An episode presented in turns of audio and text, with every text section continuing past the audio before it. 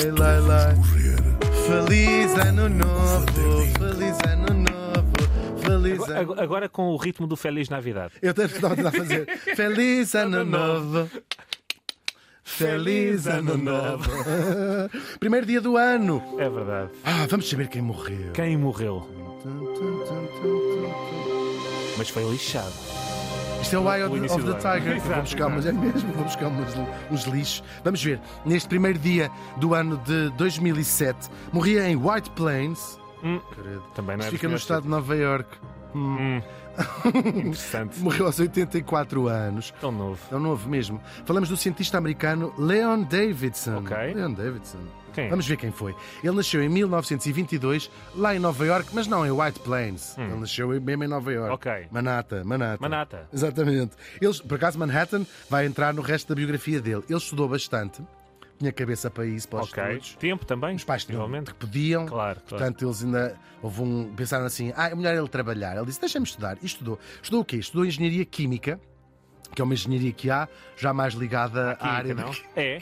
Ah, É tal e qual. Sabias? não, por sabias? acaso desconfiava, É, é, mas não é. tinha a certeza. Há Obrigado muitos por isso. tipos de engenharia, a maior É. parte delas. Tu passas por uma lista e pensas assim, "Então, mas é preciso ver o curso superior disto.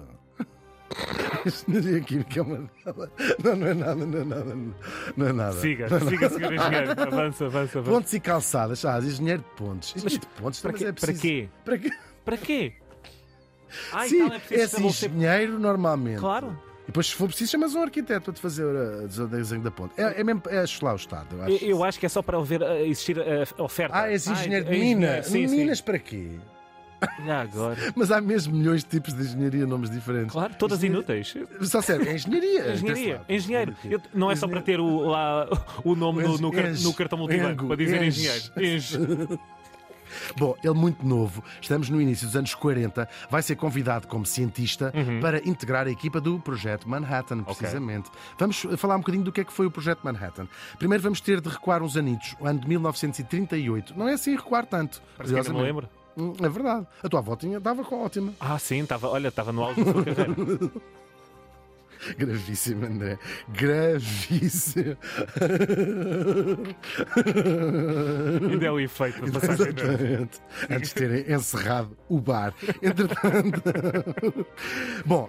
31, 1938, Ai, dois cientistas alemães fazem uma descoberta incrível que eu vou resumir de uma forma grosseira e simples, porque nem É eu como, sou é físico. como nós, como nós gostamos, no fundo. Grosseiro e simples, exatamente. Porque nem eu sou físico, nem vocês acabaram a quarta classe, portanto, o melhor é a gente. Não, mas claro, nós não somos cientistas. Claro que sim, Eles claro que descobriram. O que é que eles descobriram? Vê lá tu. Se pegassem num neutrão, eu não sei se isto é bem assim. Ok. É, é- é bem assim, não, não Foram há ninguém que gaveta, possa. pegaram no neutrão. Ok. e atiras com força para um átomo. Ok. E o átomo, Estava na parede, não era? um átomo assim na parede, faz assim, tá. E se lhe acertasses, isto está mal resumido, mas é mesmo Sim. assim. Se lhe acertasses, o que é que acontece? O átomo divide-se em muitos bocados. Eh, Libertando imensa energia e libertando outros neutrões, porque os neutrões existem dentro dos átomos. Uhum. Portanto, eles pegam num átomo, ah, fecham um olho, atiravam assim, tal. Bem, isto é uma descoberta incrível, é mesmo uma descoberta Como se incrível. estivéssemos a jogar bowling, aquilo está tudo direitinho, não é? Mandamos com a bola, acertamos e aquilo. Pum, Tal e qual. E o átomo, ao fazer pá, Uhum. liberta imensa energia. É mesmo incrível. Tinha-se descoberto a, a energia atómica, esta coisa de cisão do átomo. Estão Uhum. a ver isto tudo. Claro, só que a Europa, por estes anos, estávamos ali no final dos anos 30, estava tudo a precipitar-se para a beira do abismo. E alguns líderes ah, de alguns países, incluindo Hitler, por exemplo, o líder da Alemanha, perceberam que esta história podia ter um uso militar absolutamente devastador. espertos. Só, espertos, só faltava uma coisa, porque só isto assim não serve de nada, mas só faltava a maneira dos cientistas descobrirem maneira de juntar muitos átomos, rebentar só um e depois, numa, numa reação em cadeia, a energia libertada era multiplicava-se e forma, claro, formaria- fazer uma bomba com este princípio é aquilo que nós sabemos que é a bomba atómica. Eu acho que não há nenhum cientista que diga que está mal explicado. E- e não acho que- Pode não estar muito, Muito certo, muito mas- certo, mas mas, muito errado está. também não está. Também que. Era como a minha avó, mesmo quando percebeu. estava errada, estava certa.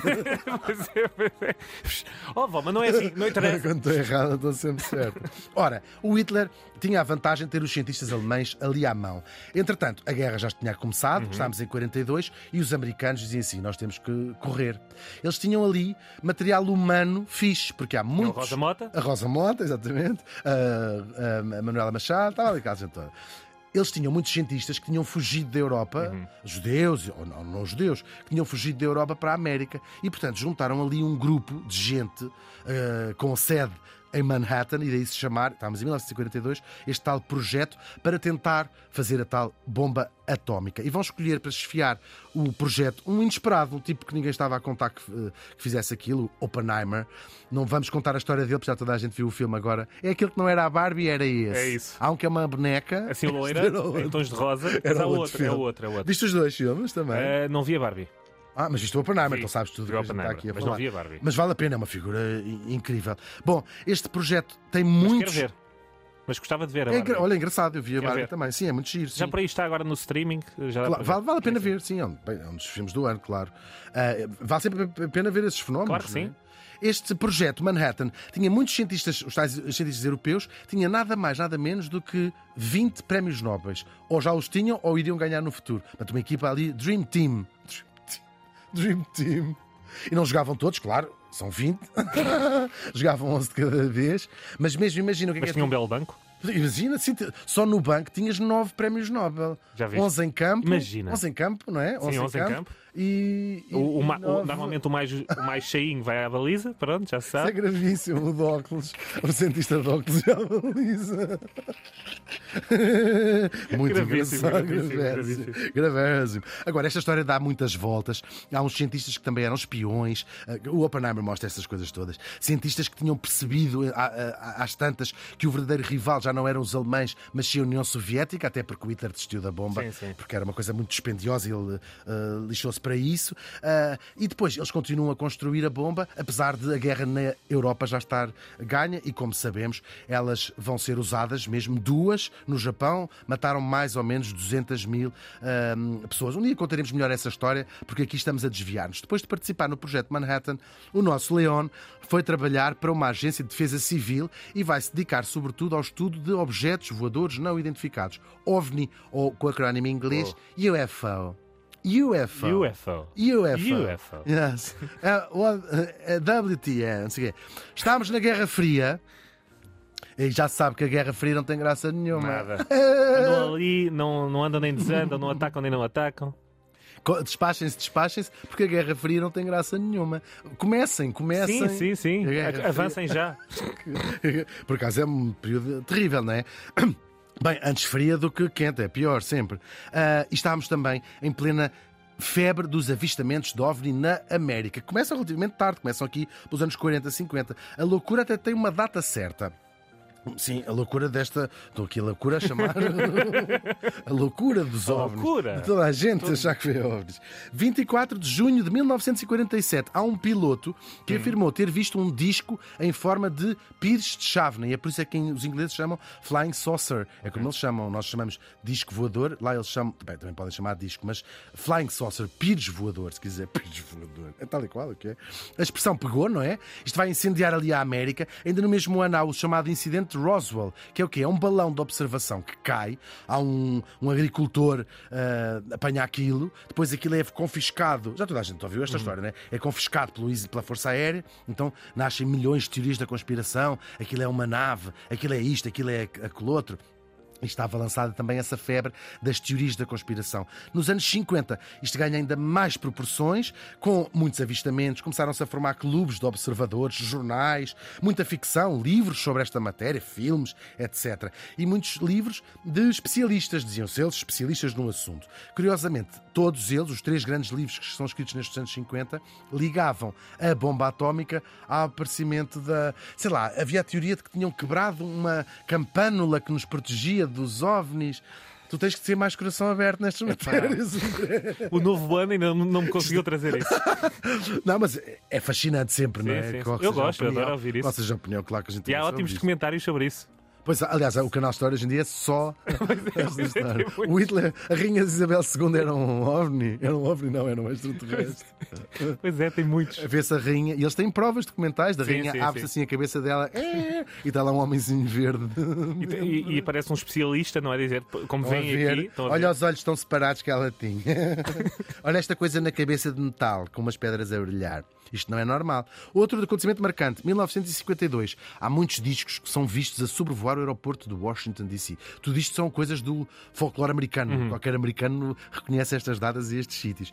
E, e, bem, qualquer pessoa que veja o televisão hoje em dia. Cá tivemos o Paulo Inácio a mandar eh, coisas do avião na altura. Pois foi, pois foi grande Paulo Inácio, é verdade. Lá, lá, faziam é em estas discos. coisas, exatamente.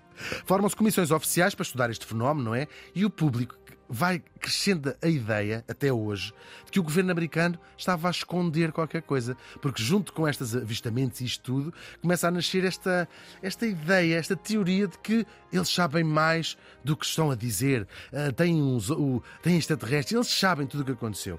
E, e, claro, de vez em quando, ainda este ano aconteceu, vão abrindo os fecheiros secretos, aquilo que é classified, Uhum, vão sim, sim. abrindo essas coisas. Uma imagem que temos bem presentes do universo das séries e dos filmes norte-americanos. Claro, onde, desses, desses sim, sim, sim, sim. esses fecheiros secretos. Mas a verdade é que, se formos honestos, cada vez que abrem, não está lá nada, rigorosamente nada. Estão muitas centenas de avistamentos, todos com a sua explicação à volta. E depois, no meio daqueles casos todos, há dois ou três que, de facto, dizem lá não conclusivo. E estas pessoas que gostam muito deste, de estudo disto, a gente não, não estamos a dizer se é verdade, se é mentira, é o que é, ah, agarram-se muito claro a essas, essas coisas. Agora, a maior parte desses, ou quase todos esses fenómenos, são depois justificados lá nesses relatórios como ah, ah, outros tipos de aviões ou de de aeronaves, balões, meteorológicos, tem explicações, fenómenos até atmosféricos, isso tudo. Só que o nosso Leão não papava nada disso. Não papava grupos. Não é porque acreditassem em discos voadores, pelo contrário.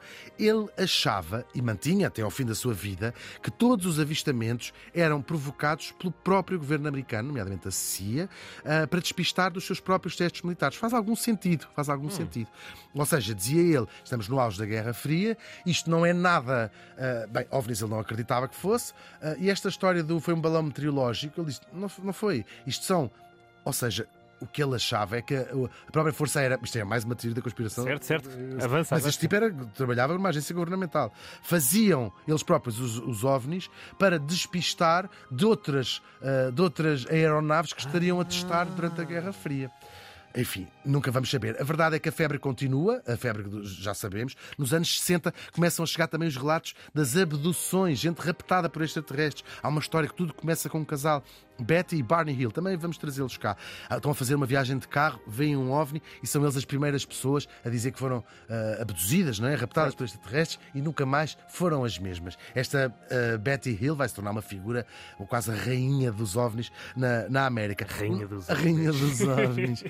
Mas ela sabia, não deves pôr os OVNIs todos no mesmo cesto. Isto é muito engraçado. Vou escrever na mão Muito para é isso, desenhar. é isso. Escreve OVNIs, ovnis. OVNIs cesto. Escrevi mesmo, OVNIs cesto. Já faço o desenho. É. Depois vejam nas redes. Bom, ele Se não morreu. perceberam, ele já faz Já desenho. faço o desenho, exatamente.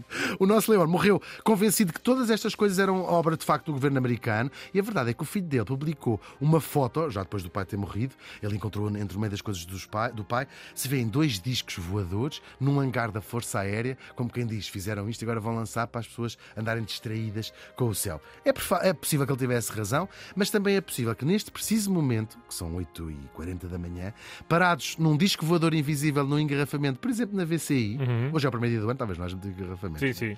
Umas criaturas verdes com antenas que nos estão a ouvir e a rir do nosso programa de hoje. Hum. Ah, O Leon Davidson morreu faz hoje 16 anos.